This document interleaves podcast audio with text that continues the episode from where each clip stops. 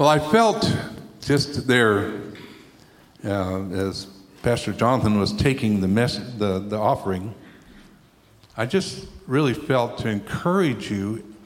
You know, the Lord taught us to pray. He said, Give us this day our daily bread.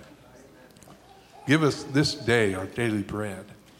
You know, and with all of the threats of inflation and the price of gas, the price of food, all of these things, I think it's very important to pray every day Lord, give us this day our daily bread. Amen. I don't think that's repetition, I think it's important. And I believe God has supernatural provision.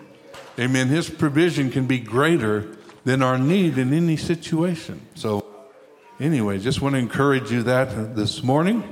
Ask for your patience. I have a tooth problem, so I'm preaching with a retainer. If it comes out of you will know what happened. Oh, move my hand up. Oh, sorry. I've been on vacation. I forgot how to preach. Um, anyway, so if you hear a little slur, I'm not drunk. I don't have a lisp.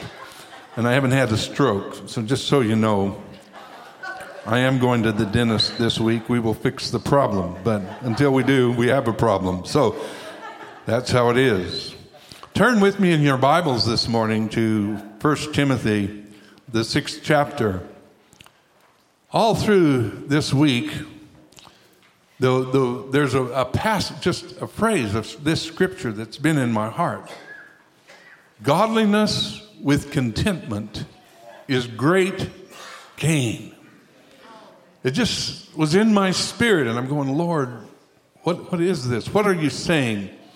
And so uh, I got home yesterday, and with my limited library at home, I tried to do the best I could to, to, to decipher this passage of Scripture that I'm sharing with you today. But I find in it incredible promise.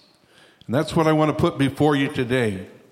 So, reading from 1 Timothy 6, beginning with verse 3 If anyone teaches otherwise and does not consent to wholesome words, even the words of our Lord Jesus Christ, and to the doctrine which accords with godliness. That's a clear statement. The doctrine which accords with godliness. He is proud, knowing nothing, but is obsessed with disputes and arguments over words which, from which come envy, strife, reveling, evil suspicions, useless wranglings of men with corrupt minds and destitute of the truth, who suppose that godliness is a means of gain, from some such ones withdraw yourself. Now, those verses tell us what not to do. What not to do. To pay attention to the words of the Lord Jesus Christ that set forth what godliness really is, and not to get involved in disputes and arguments and wranglings. Amen. Um, I used to like to debate. And uh, in fact, um, I used to have some interesting debates with your present lead pastor. Um, had several debates with my wife. I'm still waiting to win one. Um, but a friend who dearly loved me said, John, you enjoy these debates, but the rest of us don't. So you see, sometimes when we're just contending over our opinions, over wanting to be right, we can almost avoid being righteous. It leads us in the wrong path, it sets us in the wrong place. Amen. So that's what we are not supposed to do. But then he goes on to say, Now, godliness with contentment, godliness with contentment, where you're not being covetous, where you're not desiring other things, where you're not seeking your own pride and your own promotion, where you are content with who you are, you're content with who the Lord is, and you're content with what He's given you. Godliness with contentment is great gain. We brought nothing into this world, and it is certain we're going to carry nothing out. And having food and clothing, with these we shall be content. But those who desire to be rich fall into temptation and a snare, and into many foolish and harmful lusts, which draw men in destruction, which drown men in destruction and perdition. For the love of money is the root of all kinds of evil, from for which some have strayed from faith in their greediness and pierced themselves through with many sorrows. Okay? Now that sounds that stands in contrast with great gain. See, many sorrows, great gain. There's choice there. But you, O man of God, or I could say, oh, but you, O people of God, flee these things. Pursue righteousness, godliness, faith, love, patience, gentleness. Fight, fight of faith. Lay hold on eternal life, to which you were also called, and have confessed the good confession in the presence of many witnesses. I urge you in the sight of God who gives life to all things, and before Christ Jesus, who witnessed the good confession before Pontius Pilate, that you keep this commandment without spot, blameless, until our Lord Jesus Christ, until his appearing. Amen? So, this is the instruction that we've been given. Pursue godliness. Pursue godliness is what the main message of this passage is. And I believe the Lord's speaking to us this morning. In the church, we are saved by grace. We are saved by grace. And in the tradition and the history of the church, before the gospel of grace was rediscovered in the, in the 1500s, Martin Luther being the first one to begin to preach salvation by faith through, through, or through grace in Jesus Christ. I mean, he was the first one, but you see, they came out of a, a religion that was full of works, mostly dead works. And so the doctrine of grace was no works. No works. Now, in the 20th century, in the 21st century, the doctrine of grace has been do anything you want. God is okay with it. He loves you, He's going to forgive you. He's a gracious, merciful, forgiving God. But you see, that's an extreme. I, every road I go down has a ditch on either side of it. And neither one of those ditches, the one on the right or the none on the left, is a good place to park your car. You need to stay centered on the Lord Jesus Christ. You need to stay in a balance of going, I am saved by grace. But Paul says in Ephesians, we're saved by grace unto good works, which God has ordained beforehand that we should walk in them. Amen. So, anyway, you can, you can be saved by grace and you can still be useful. You can still work, but you're not working to be saved. You're working because you're saved. That's a good thing. So I just share that with you because I think it's pertinent to us in the body of Christ right now to be aware of that dangerous grace that sets a stamp on anything. It's okay. It's okay. We, we want to be okay. We want to be okay with everyone. We want to be okay with anything. No, we have to stay with the godliness that is in the words of the Lord Jesus Christ. I have come back, I, I, I, love reading through the Bible, but I have changed my Bible reading a little bit. I'll read a few, a few books, and then I'll go back and read a book in the gospel. I'll read a few more books, and I'll go back and read another book in the gospel. And I keep going back to the gospel. Because as I go back to the gospel, I hear the words of Jesus over and over again, and it just shows me. And some of the things he said are just kind of hit me up the side of the head. You haven't been thinking about that one for a while, have you? Anyway, but he taught, and he's taught us to teach these things. Make disciples, teaching everything that I've commanded. Amen. Everything that Jesus said, man shall not live by bread alone, but by every word that proceedeth out of the mouth of God. Jesus said at the end of the, the Sermon on the Mount, the person who hears and does these things is like a man who builds his house upon the rock. The floods come, the winds blow, but the house on the rock stands firm. Amen. So I, I just want to encourage you this morning not to be caught up in that loose grace that is really a disgrace because it counts the blood of Jesus as an unworthy thing. It counts what he's done for us as an unworthy thing. It's a very precious thing that Jesus has done for us. Amen. We should never, never, never, never take that for granted. Never treat it lightly. Amen. But we must, I believe, understand a need for godliness. A need for godliness. And so I'm going to just try to focus this morning on three words. By the way, this is a short message. I do know how to preach short messages. My preaching class in seminary, I could go, go, go no more than 14 minutes. So I know how to do that. Whether I do it this morning or not, we'll see. But anyway, it's been a while. But the first word we want to understand in this passage is what is godliness? What is godliness? Is it the same as holiness? I think it goes in the same direction, but I think it's something different. It's made up of two Greek words. One, eu, eu. The Greek word is eusebia, or use, excuse me, U-C-B-A. All right? There's an extra E in there. But so the first part of that is the word you, which means good or well. Good or well.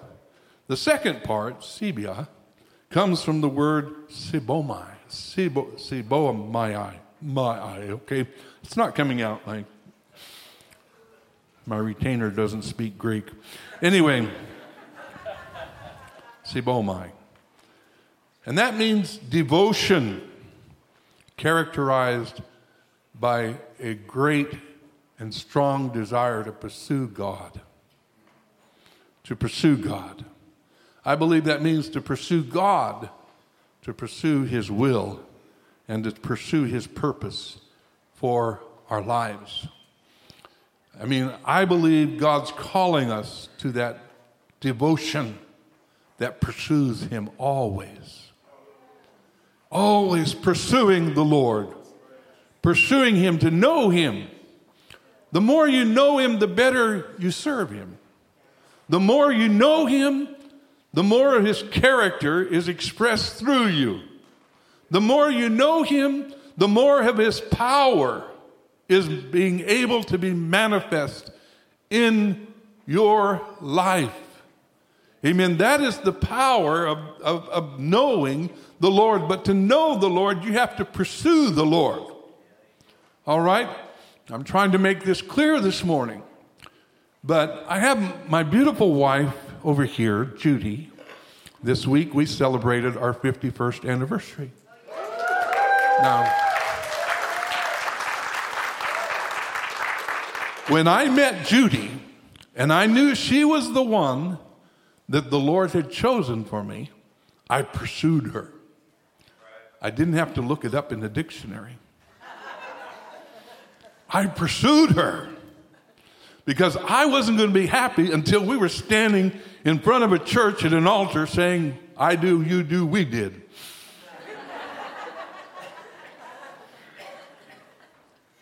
so, with the same kind of diligence, amen, we should pursue to know the Lord. We should have that strong devotion, that strong dedication to know the Lord. And so godliness has been set before us so that we might pursue the Lord, to pursue He is. This is a good, it's a true devotion. I'm not talking about a devotion that you read for five minutes on the morning.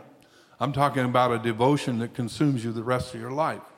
Nothing wrong with a little devotion in the morning, but what really holds forth is a strong devotion that is going to dominate and consume your life every day for the rest of your life till Jesus comes or you go to be with Him.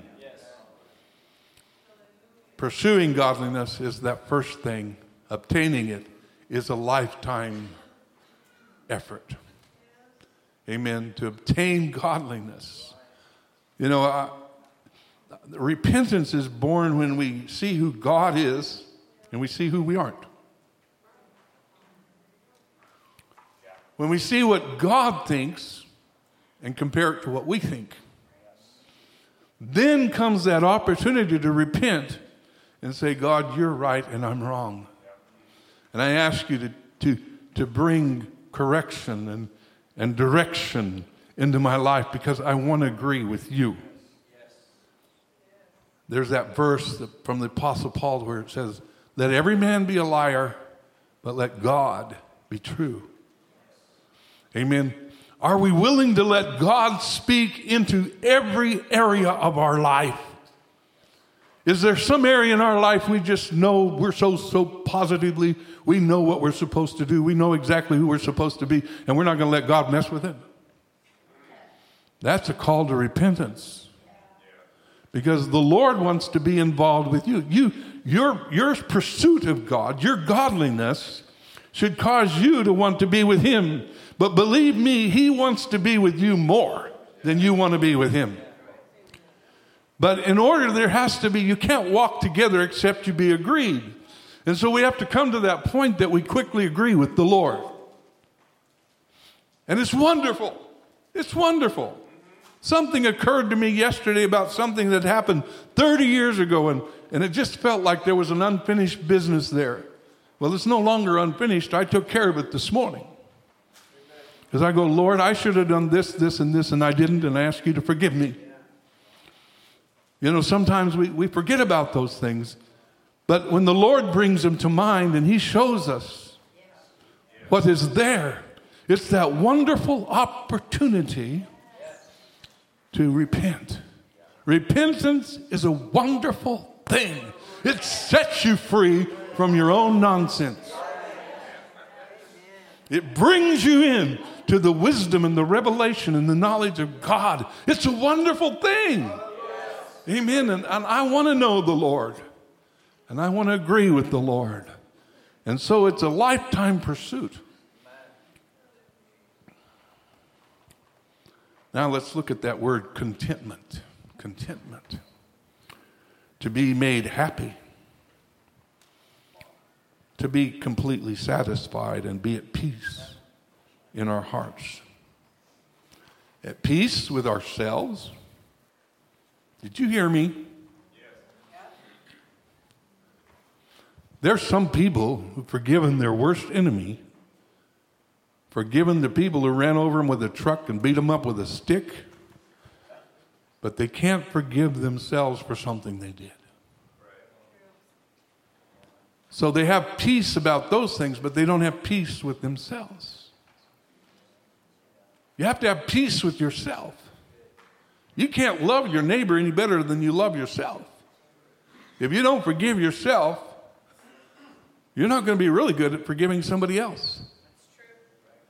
And you have to receive the forgiveness of the Lord.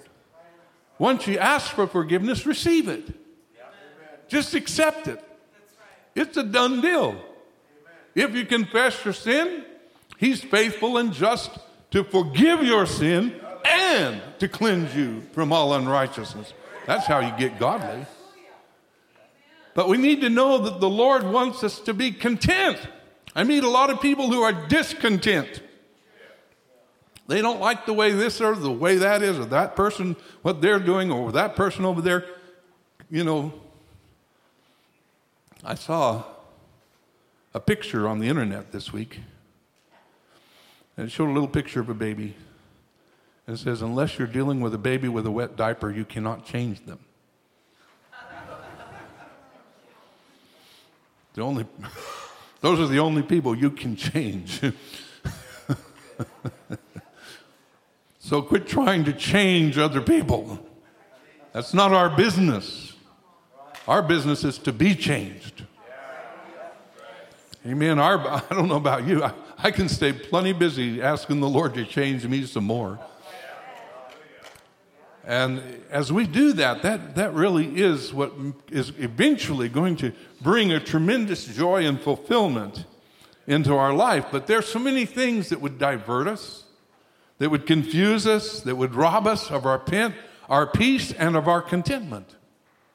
God wants you to be content. Having food and raiment, be content. Oh, my goodness.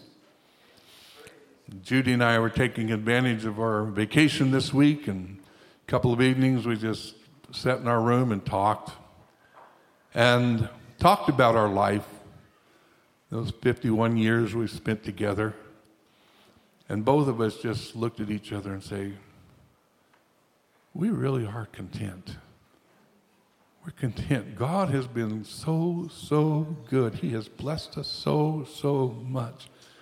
And we have come to terms with who we are, with each other, with life. And we have an incredible peace and contentment in our heart. And it is wonderful. It is wonderful. And, and it just, we just kept rejoicing about that. And the words of that old hymn came to mind I am satisfied with Jesus. He has done so much for me. That is a great contentment when you are satisfied with Jesus and what he's done for you. Amen. That's what brings us that contentment. But it says, godliness with contentment is great gain. This is where it's interesting, okay? This morning, I want to be your investment advisor. Okay? I'm going to talk about great gain. Look, there's a stock market that don't go up and down. there's, a, there, there's a place you can put your life investment, amen, where, raw, where moth and rust cannot break through and thieves cannot break through and steal. I mean, it's safe. it isn't secured by the federal government, it is secured by the throne of God. Amen and it's kept by the angels of God. There's a treasure that's laid up in heaven that is precious and wonderful. Amen. But the Bible says it's in this life and in the life to come. That this gain is now and later. Amen. As a little boy, I loved candy. My favorite candy was called Now and Later because you could get two for a penny. There were four small pieces in each package. So I had I could have eight little pieces of candy, and these four were for now, and those four were for later, whenever that was. But it went a lot farther that way. It didn't disappear in a moment. It was there was something now and there was something later. And what the Bible's talking to us about this morning is now and later. This is something that will bring you gain now and will bring you gain later. What is the great gain? First of all, faith, love, patience, gentleness. These are great, wonderful virtues. But you don't hear them much spoken of. But I tell you what, they are the most precious things that there are. When you have these things, you are rich. You have something wonderful. You have something powerful. In fact, love is the most powerful thing there is. Next to it is faith. Now, he, Paul mentions patience, but patience is tied to hope. You don't, you know, when you have hope, you have to have some patience. But when you have these things, when you have faith and you have hope and you have love and you have patience and you have gentleness, you have something powerful. You have something that's rare. It is something that is the jewels of heaven are made of. And you get some down here that you can use in your life to make it wonderful. That, but it comes because of godliness, because of contentment. Another great gain is peace in our hearts. Peace in our hearts. Every one of us can walk out the door this morning with the peace of God in our heart. Didn't make any difference how we were feeling coming in. What happened during the week, the news you heard, or whatever. It does not matter. You can walk out of here with the peace of God in your heart. We don't have to live in a state of anxiety, of fear, and of worry. Give them up. Give them up. Let them go. Remember from Frozen? Let it go. Let it go. Not going to take you anywhere anyway, except downhill. And you don't want to go there. But anyway, so you see, there's, there, God gives us that incredible peace, a peace that passes all understanding. Again, I just share with you a little bit of my own testimony. Probably one of the most difficult things in my life is I could, I could think on more than one channel. It could be a gift, but for me, it was not a gift. It was a problem because I'd be thinking about this up here and that down there and that over there and that over there and bloop, bloop, bloop. And I, have told people before, it was kind of like living in a little wooden shack between two railroad tracks where trains are always going down. Just constant, constant noise. My poor wife Sometimes I have to get far over on the other side of the bed to get away from the noise in my head. There was nowhere I could go. But one day, but one day, in a service like this one, the Lord touched me. And I experienced a most amazing miracle. Peace came into my mind, and it was perfectly still. The waters were no longer troubled, the waters were still. There was this incredible peace. I still had my mind, but it was only activated when I told it to be. The rest of the time, it just lay down and was quiet. Still water. It was beautiful, beautiful. And to this day, I enjoy that peace. I don't lay awake at night thinking about a thousand things. I don't get up in the morning worried about everything in the world. I get up in the morning and I'm looking for Jesus and I'm looking for what He wants me to do in this day. If I need my mind, I have a good mind and I can call upon it when I need it. But when I don't need it, I turn it off.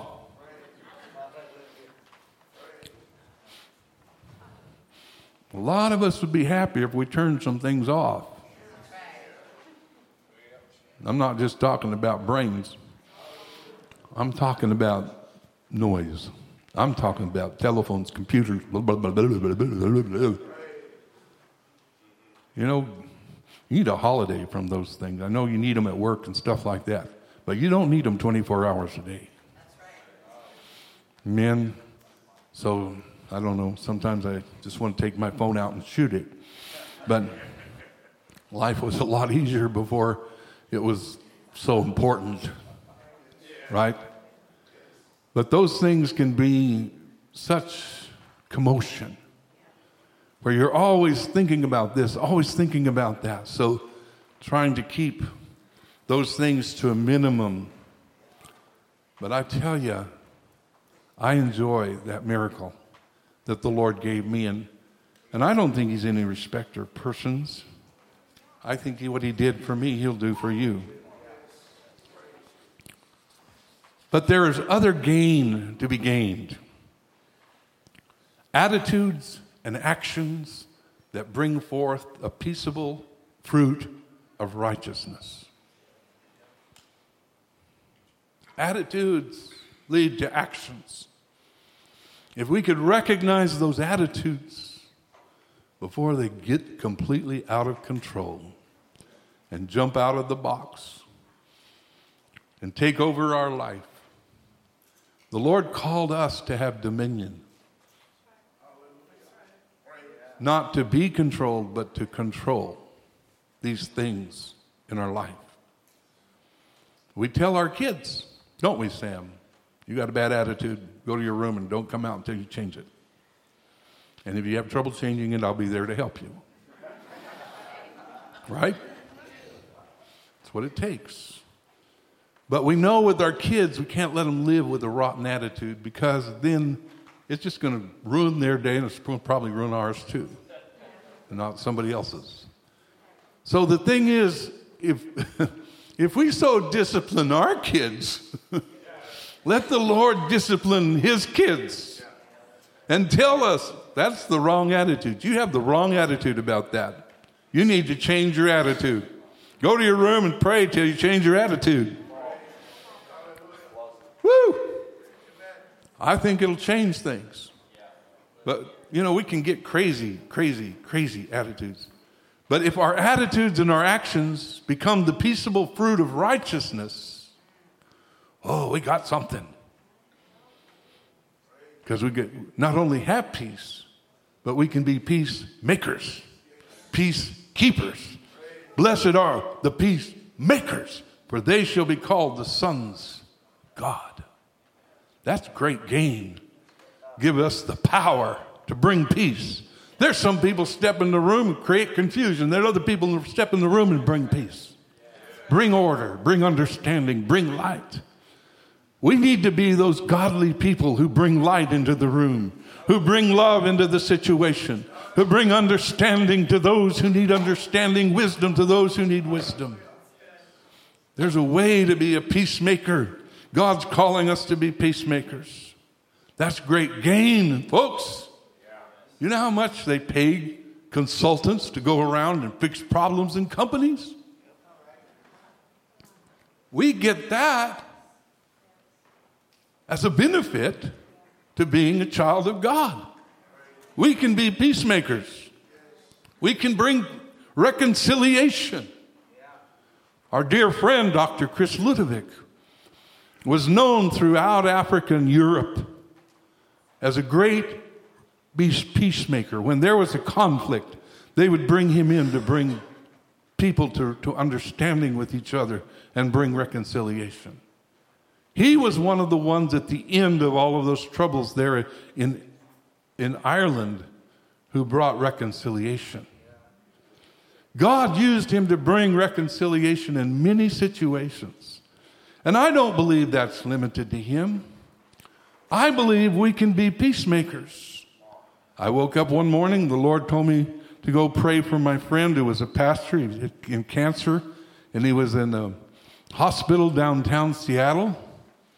And uh, I go, okay. So I went down there and I got there, and to my great interest, three children were there one in that corner, one in that corner, one in that corner over there, and Papa was over there laying on the bed with cancer. And this one over here is not talking to either one of those two, and like this. In fact, there's quite a bit of tension in the room. Oh, Lord, what on earth do I do? He says, Go pray for him.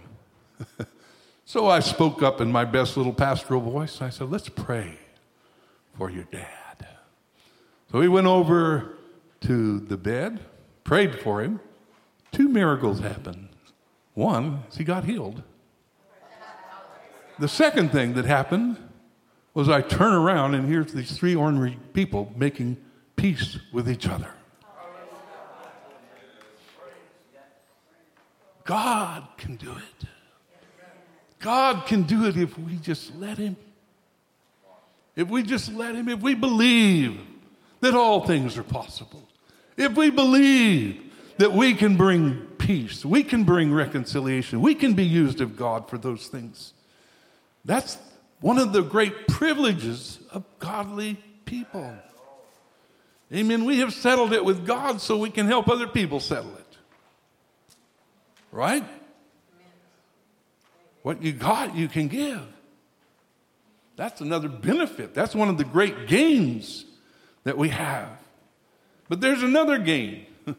We will become light in a dark world and saltless in a society that's pretty tasteless. The Lord will be there to bring transformation to the lives of others. There will be a putting off, I believe, of the old man and the putting on of the new man in Christ Jesus that takes place in us, but then eventually can take place through us. Once you've submitted to the process, God can use you to help others through it. Amen? I've, I've seen my wife help a lot of people in childbirth because she went through it three times. She knew what was involved. So, you know, the thing is, is when you have had transformation in your life, then you can help others find that power of transformation in their life. Amen? How many of you woke up this morning saying, Lord, I want to be a transformer? That was a that was double meaning. But you know the thing about transformer toys is you can take them from being this to being that. But transforming Christians have been taken from being this to being that. We can be transformers. Because Jesus is a transformer. And we, if we're with Him, if we're walking with Him, God can use us in the business of bringing transformation to a world that desperately, desperately needs it. I believe this is what will make the church strong. That's why I'm sharing it with you this morning. This is for all of us, not for some of us. For all of us. Because God wants all of us to be on the wall, so to speak. Wants all of us to be in the ready. But I believe if we will pursue godliness, the church will become a lighthouse to the lost, a hospital to the sick, restoration to those who are broken hope to those who are hopeless, strength to the weak, knowledge and wisdom and revelation of God, which will stand in contrast to the foolishness of man. Amen. This is powerful stuff. Godliness with contentment is great gain. Is great gain. And God wants us to be gainers Great gainers, Bruce. Great gainers. Not just a dribble, but an abundance. Right? God doesn't stop with just enough. Doesn't stop. When, when He serves us at the table, He keeps pouring, not just till the cup is full, but till the cup runs over. Isn't that beautiful? You say, well, why is he going to run over? Well, what's in the cup is yours. What's run over, give it to somebody else. God gave it to you. Do it something with it. Amen. He fills your cup. Give them a drink. Because he does more than enough. You know, there's a neat little thing about that. Eastern hospitality required you to take any stranger in for one night. And if when you served him, you just filled his cup full, he could only stay one night. That was required by law. But if you overran that cup, it meant he could stay as long as he needed to. The Lord made our cup overflow so we can make the cups of others overflow. We don't want to just have one night. We want them to be able to stay as long as they need, as long as they want. Amen. There's, that's, that's that overflowing love of God. That's that abounding grace of God, that love that cannot be limited, that perfect love that is completely and totally available at all times. Godliness, godliness with contentment is great gain. Just say it to yourself. Godliness with contentment is great gain. Just keep saying that through the week. Godliness with contentment is great gain. I've been thinking about it for a week and I'm getting more excited every day. Godliness with contentment is great gain. Hallelujah. So let the goodness of God come into your life. Pursue your devotion to Him, your faithfulness to Him, pursue Him with all your heart. Love Him with all your heart, with all your mind, with all your soul, with all your strength. Don't hold anything back because godliness with contentment will bring great gain. Will you stand with me?